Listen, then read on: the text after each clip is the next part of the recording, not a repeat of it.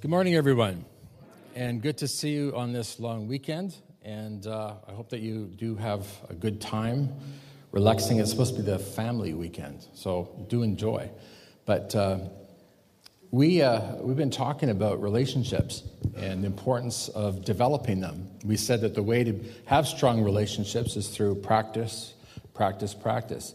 In fact, we talked about how Jesus spent three years with his disciples and it was during that time that they learned how to really love each other, care for each other, how to function as a team.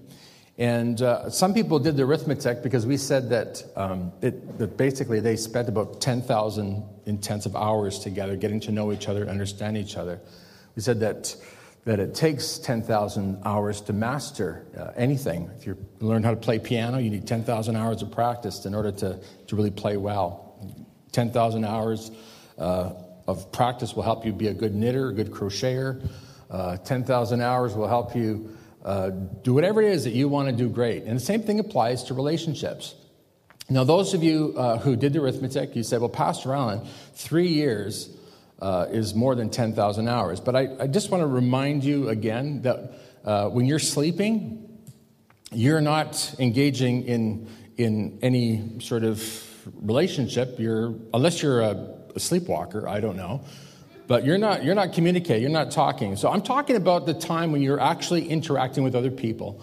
And so Jesus and his disciples would have spent about a little over 10,000 hours of really getting to know each other, learning how to work together, learning how to minister together, but truly uh, developing deep relationships. And that's what small groups are all about. It's an opportunity for you to get together with other believers and learn to care for each other, learn to share together, learn to talk together, to converse, to share your thoughts, your opinions, your ideas, uh, your cares, your concerns. It's a chance to, to pray together, but it's a, definitely a way to experience what God wants you and I to experience. Laura mentioned in the video clip that I'm always talking about the importance of relationships. I'm going to tell you, that the best way to learn how to relate to other people is by getting involved in a small group.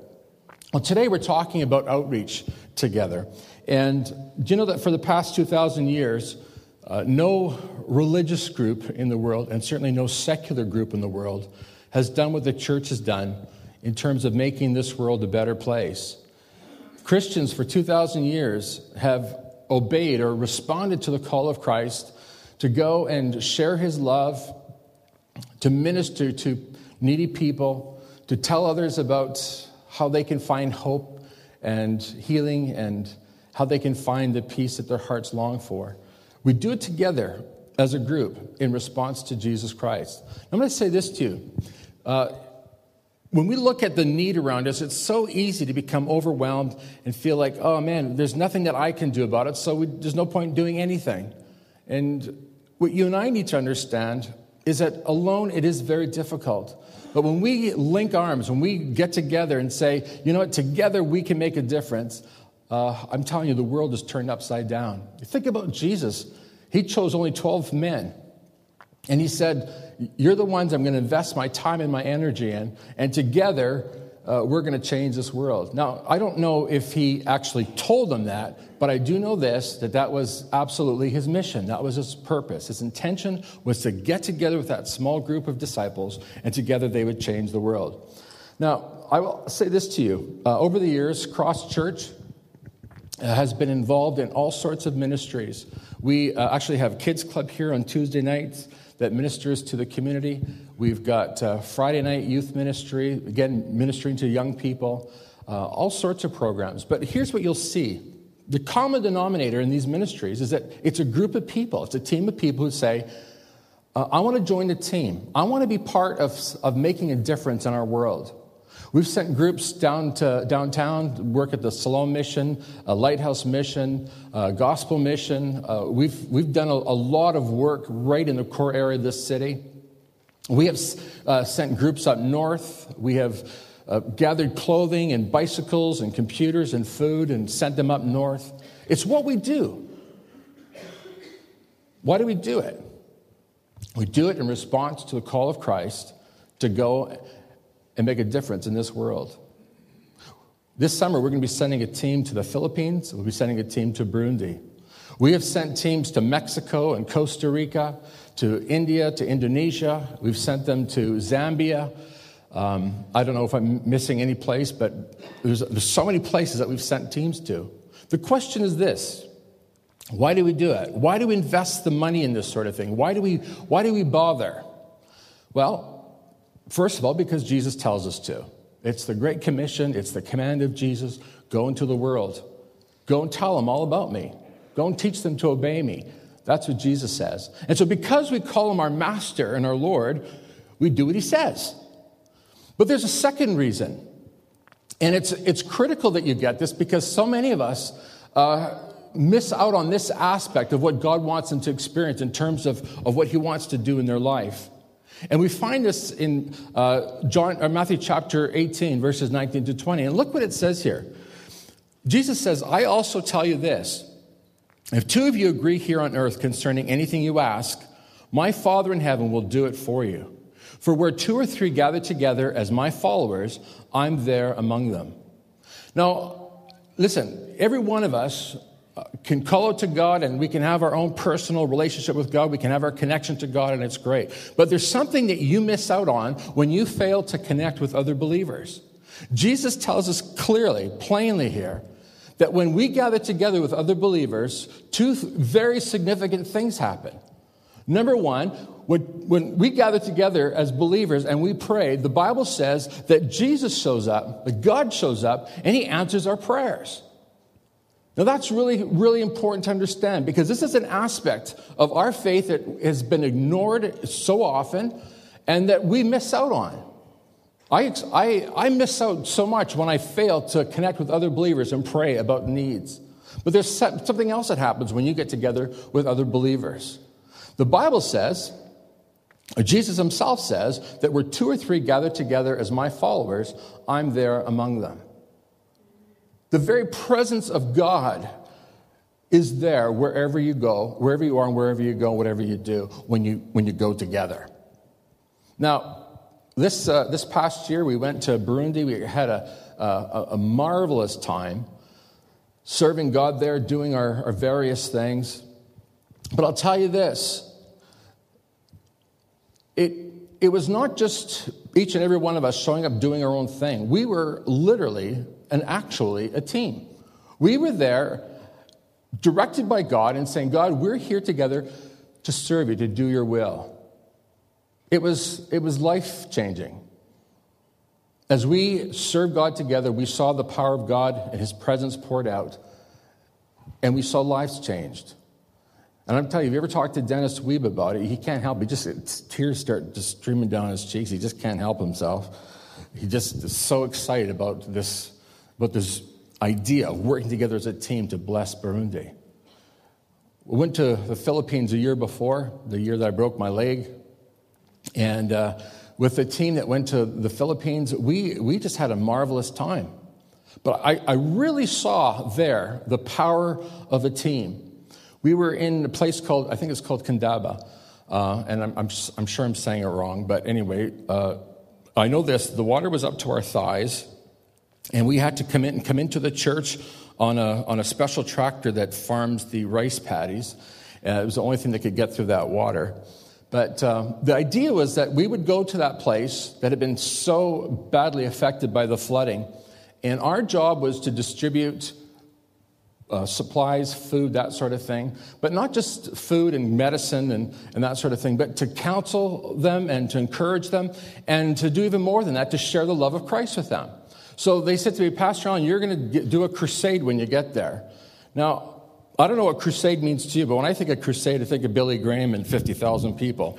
So I was a little freaked out because I was just finding out about this. And I thought, great, I'm going to have to do a crusade. But as it turns out, it wasn't quite 50,000 people. Um, I don't think it was even 500, although maybe close to that. My job was to, to share the gospel with, with the people that were there.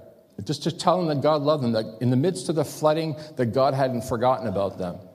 And so I did my message, I preached, and invited people to come forward to, to receive prayer, uh, maybe to receive Christ, whatever their need is to come.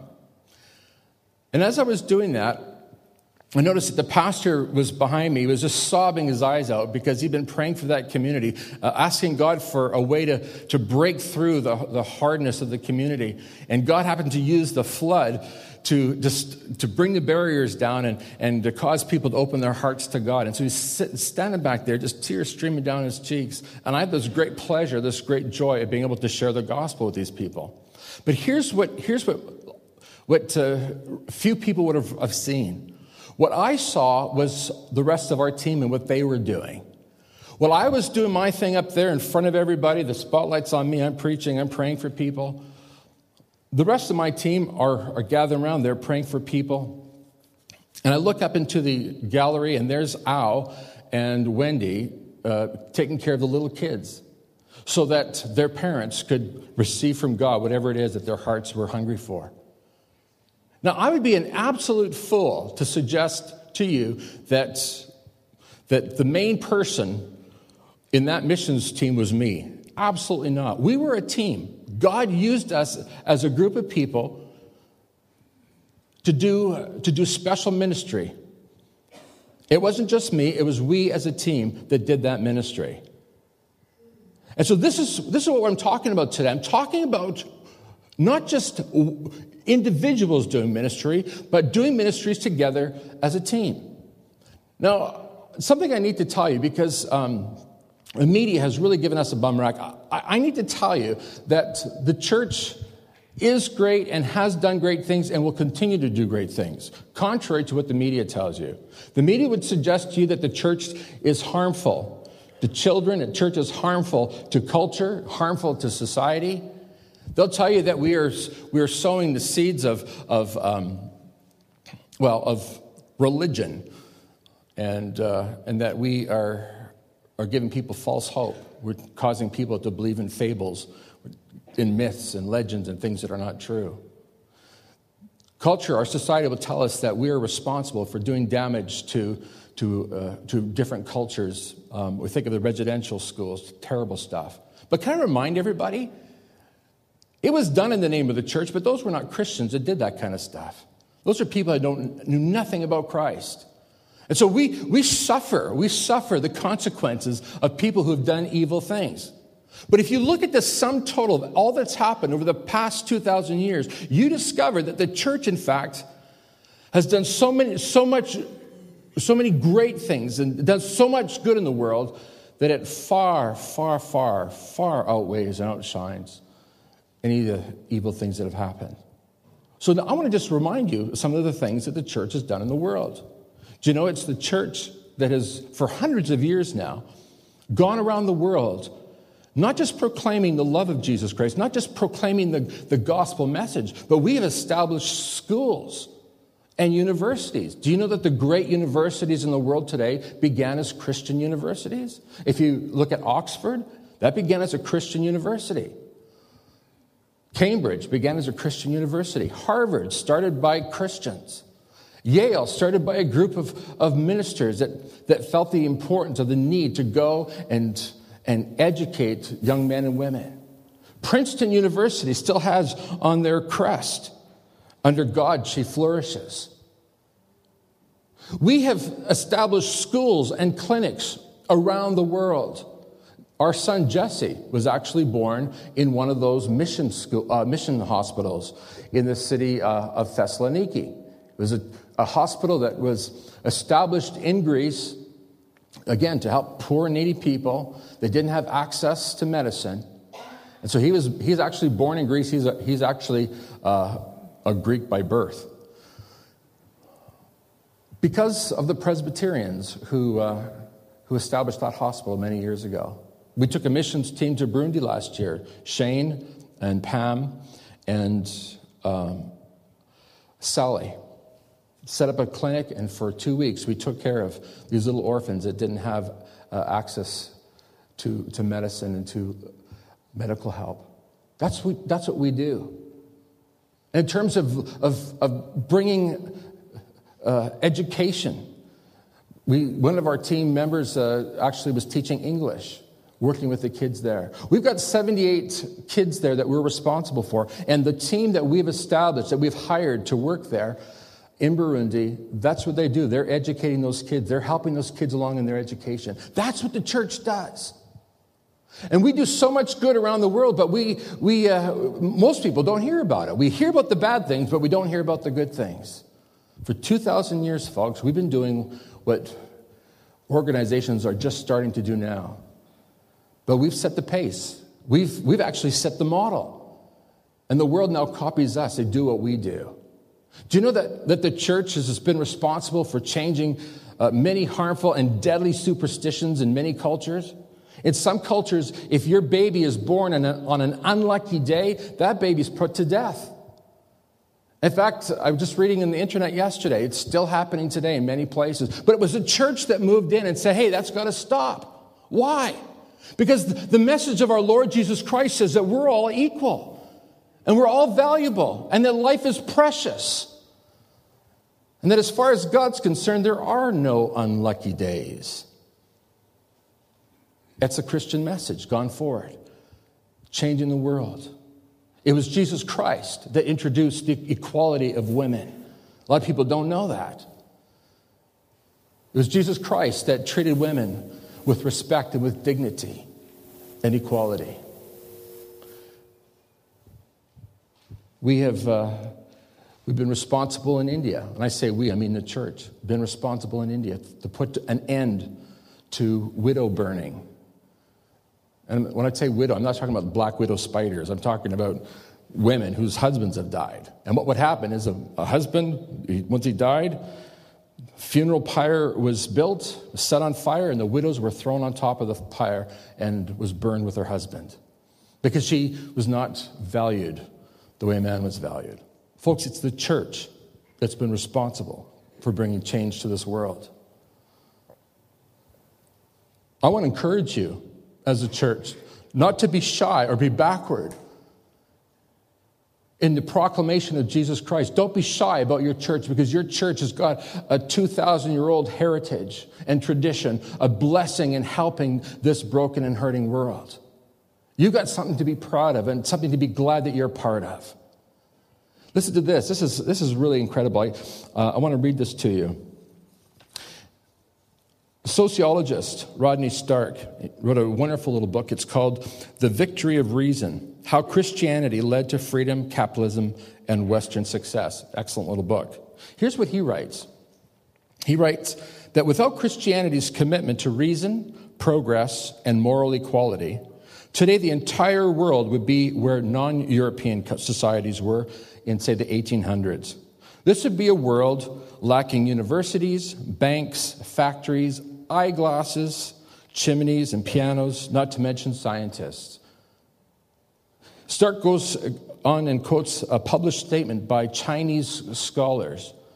Apparently, uh, China sent scholars to the USA to, to examine, to study what's different about Western, Western culture, Western society. Here's what he discovered. They said, these Chinese scholars said that they had no doubt that Christianity is the source of Western prosperity. The Christian moral foundation of social and cultural life, they said, was what made possible the emergence of capitalism and successful transition to democratic politics. In other words, they recognize the power of the church and the Christian message to make a difference in this world. A lot of us don't understand that. We don't know that. Now, some of you will say, well, you know, capitalism is a bad thing. I heard Pope Francis even say that. Okay, well, look at what you need to understand is that capitalism, the, the economic system that we enjoy in North America, is based on Christian principles. And we can sum it up in one word it's the word trust.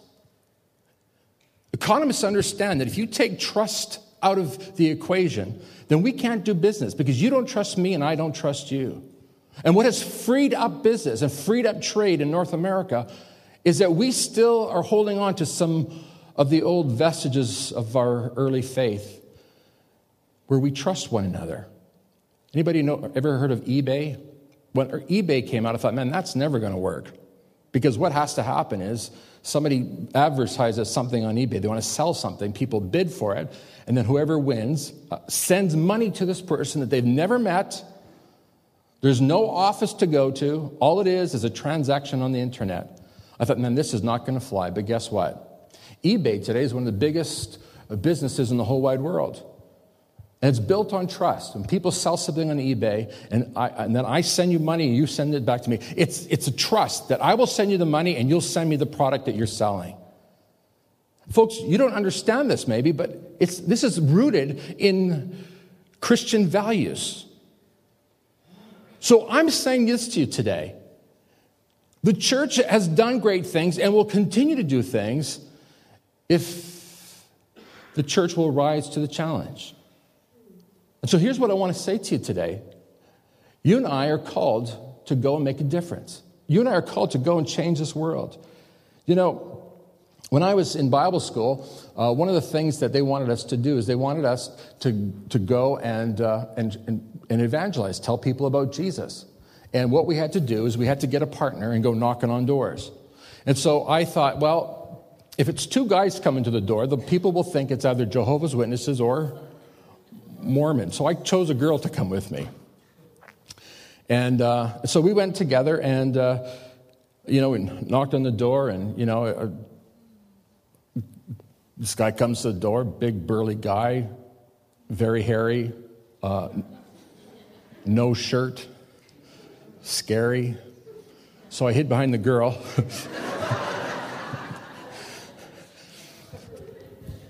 and uh, no, I didn't really. I said, uh, uh, You wouldn't want to hear about Jesus, would you? And he said, No. so I thought, Well, I got to improve my, my, my attack next time. But the idea is that together, the small little group, my partner and I, we would go together, we would share the gospel, we'd pray. She would pray as I talked, or vice versa. As she was talking, I'd pray. But we'd be a team to go make a difference. Well, we, we knocked on doors and kind of got the hang of it. Um, and, uh, you know, I, and I got to tell you, I didn't think it was going to work. I thought, oh, you know what? It's part of the course. I'm going to get credits for it. I'll just do it. My, I got to do it. Not really thinking that anything was going to come of it. But, folks, I couldn't have been more wrong. We uh, came to this house, knocked on the door, and a woman came to the door, answered it, didn't speak English very well. And uh, I said, Can we share with you uh, about Jesus? And she said, Yes, which was a, a huge shock to me. There's, there's nobody more, more uh, mystified than me. So she invited us in. And uh, remember, I'm mystified, but we're still praying that God will do something. Hello. Introduced, we called us into the house and we start sharing Jesus with her. And, and, uh, and she says to us, she says, You know, I've been praying. I've been praying that if God is real, that He would send somebody to, to show Himself to me. We've come from another country and uh, left behind our friends there, left behind our church there, but we're lonely and I know I need something. So we got chatting with her, and lo and behold, she, she hadn't yet given her heart to Jesus. She hadn't yet put her faith in Christ. But right there, we prayed with her, tears streaming down her cheeks. She said, Whatever, wherever you come from and whoever you are, you are an answer to my prayer. Well, you could have pushed me over the feather. Doubting Thomas here was just used by God with, a, with my partner in sharing the love of Christ. She started going to church with her family. As far as I know, is still involved in that church. Why? Because small group, in that case, it was just the two of us, went knocked on the door, prepared to share our faith, to, to tell them about Jesus. Folks, this is what Jesus wants us to do. This is how, this is how Jesus changes this world.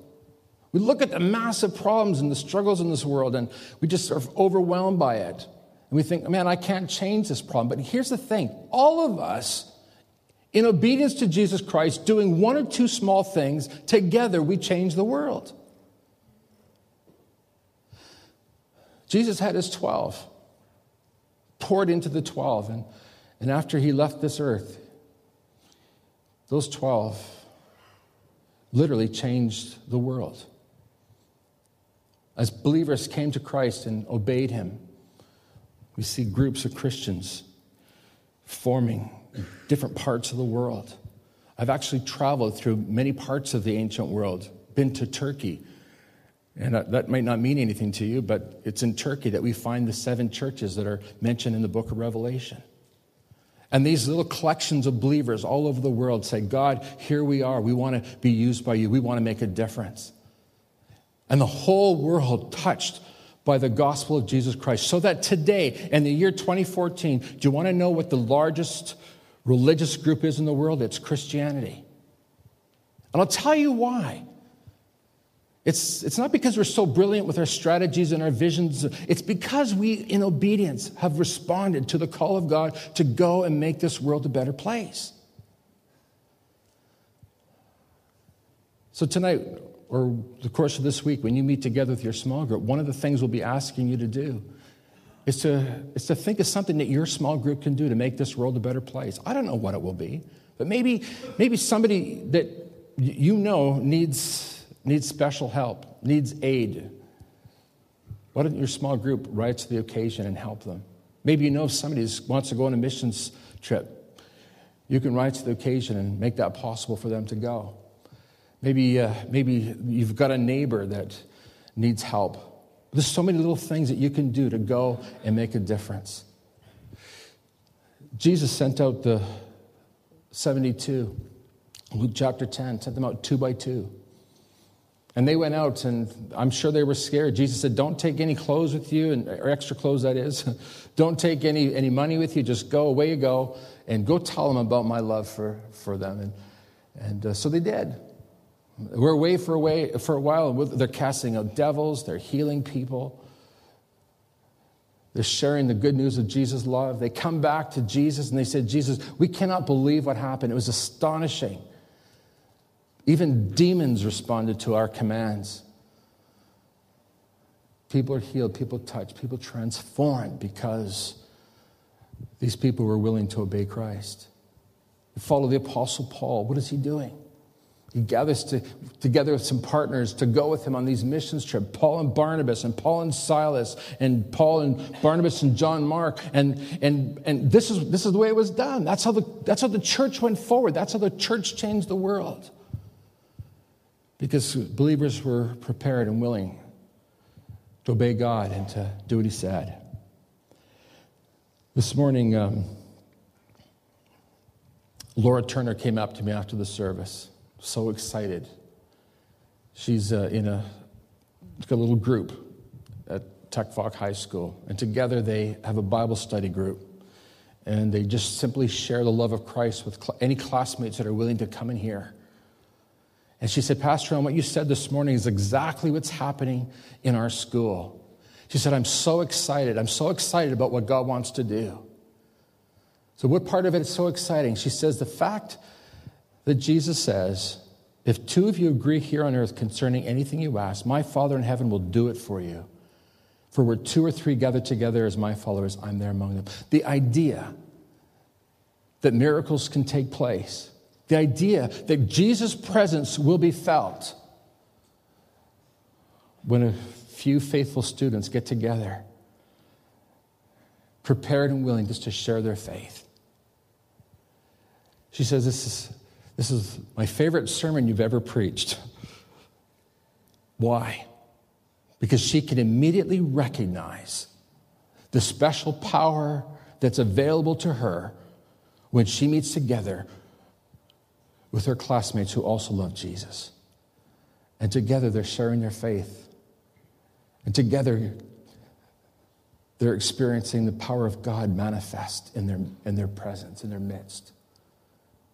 Do you want to start experiencing miracles in your life? Do you want to begin to see God do special things in you and through you? Then here's what you need to do. You need to get together with a few other believers and you need to begin to pray. You need to begin to ask God to use you. And then you've got to respond and do whatever He shows you to do. And He will do a miracle for you.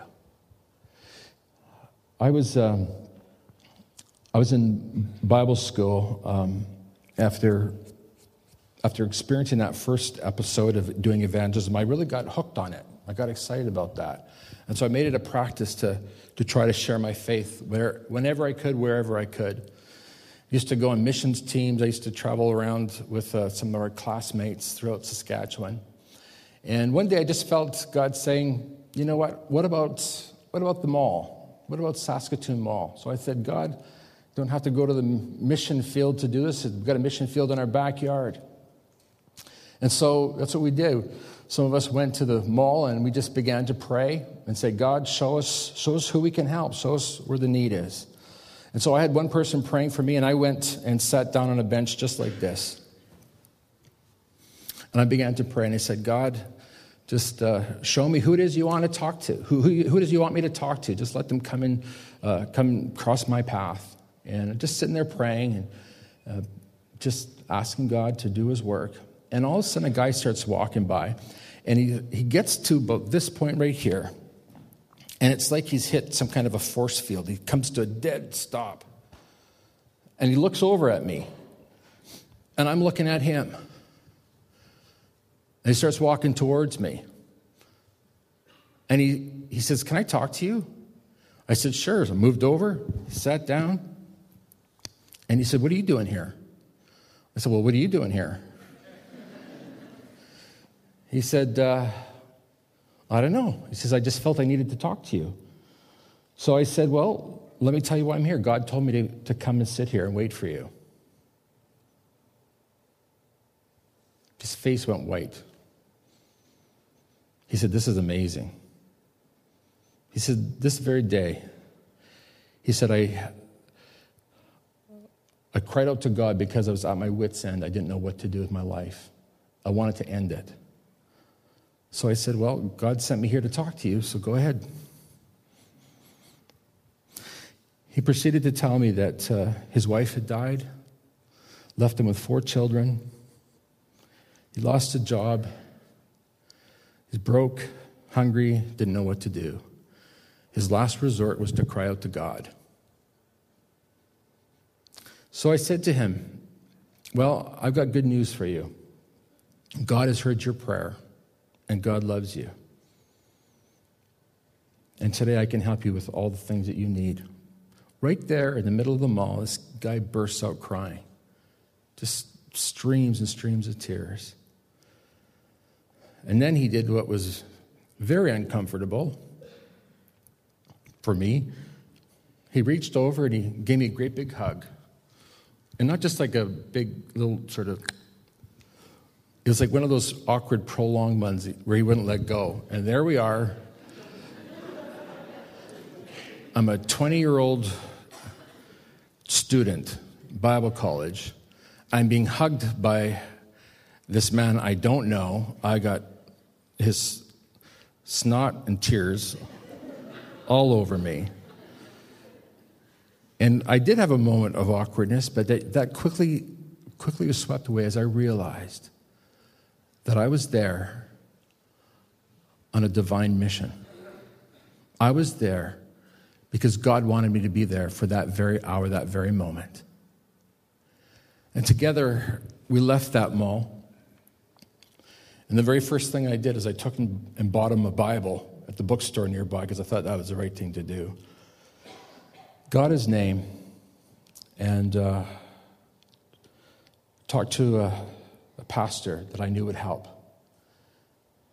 And he and his whole family started attending the church. It was not that far from the Bible college. That church rallied together to help him. As far as I know, still in church to this day. Totally transformed, totally helped in his hour of need. Why? Because there's a group of believers who are willing to go and do what God wanted them to do. I don't take credit for that. I was just responding to what Jesus wanted me to do. Here's the thing if two of you agree here on earth concerning anything you ask, my Father in heaven will do it for you. For two or three gather together as my followers, I'm there among them. That man felt the presence of God that day. That man experienced a miracle in his life that day. And I could tell you many, many more stories just like that. You and I are called to partner together to change the world. We can't do it alone. I got an email from Dennis Weeb on Saturday, 2 o'clock in the afternoon, saying, I'm in Montreal, I'm on my way to Burundi. Now, some people may have this idea that it's Dennis Weeb's orphanage, and it's Dennis Weeb that's doing this, it's Dennis Weeb all on his own. But Dennis will tell you that's not the truth.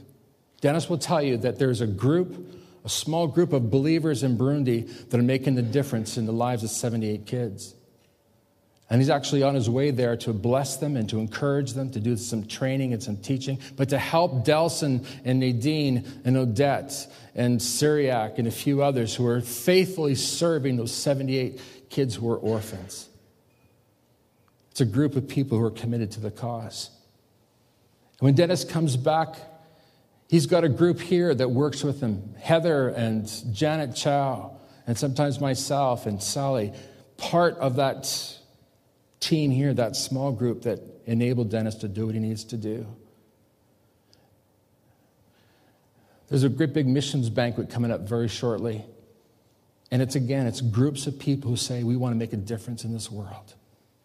That's what Cross Church is about. And that's what it means for you and I to be faithful Christ followers. Is that you and I partner together with our brothers and sisters in Christ and we say we want to make a difference in this world. So I want to encourage you in your small group. Discuss what you can do as a small group to make a difference in someone's life. Discuss what you can do to make a difference in this world. Whether it's downtown or abroad, I don't know. But you can do it together. And if you're not in a small group, if you're not connected, if you're not experiencing what I'm talking about here in Matthew 18, 19 to 20, you're missing out on a vital part of your Christian experience. God wants you to experience the joy, the delight, the wonder, the miracle of partnering with other believers to make a difference in this world. Would you stand with me, please, as we pray?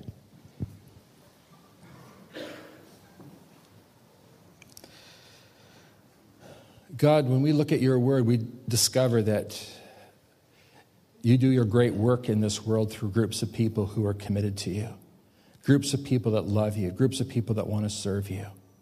God, we pray right now that each one here today would say, I want to be part of something greater than me. I want to make a difference in this world. I want to bless this hurting world.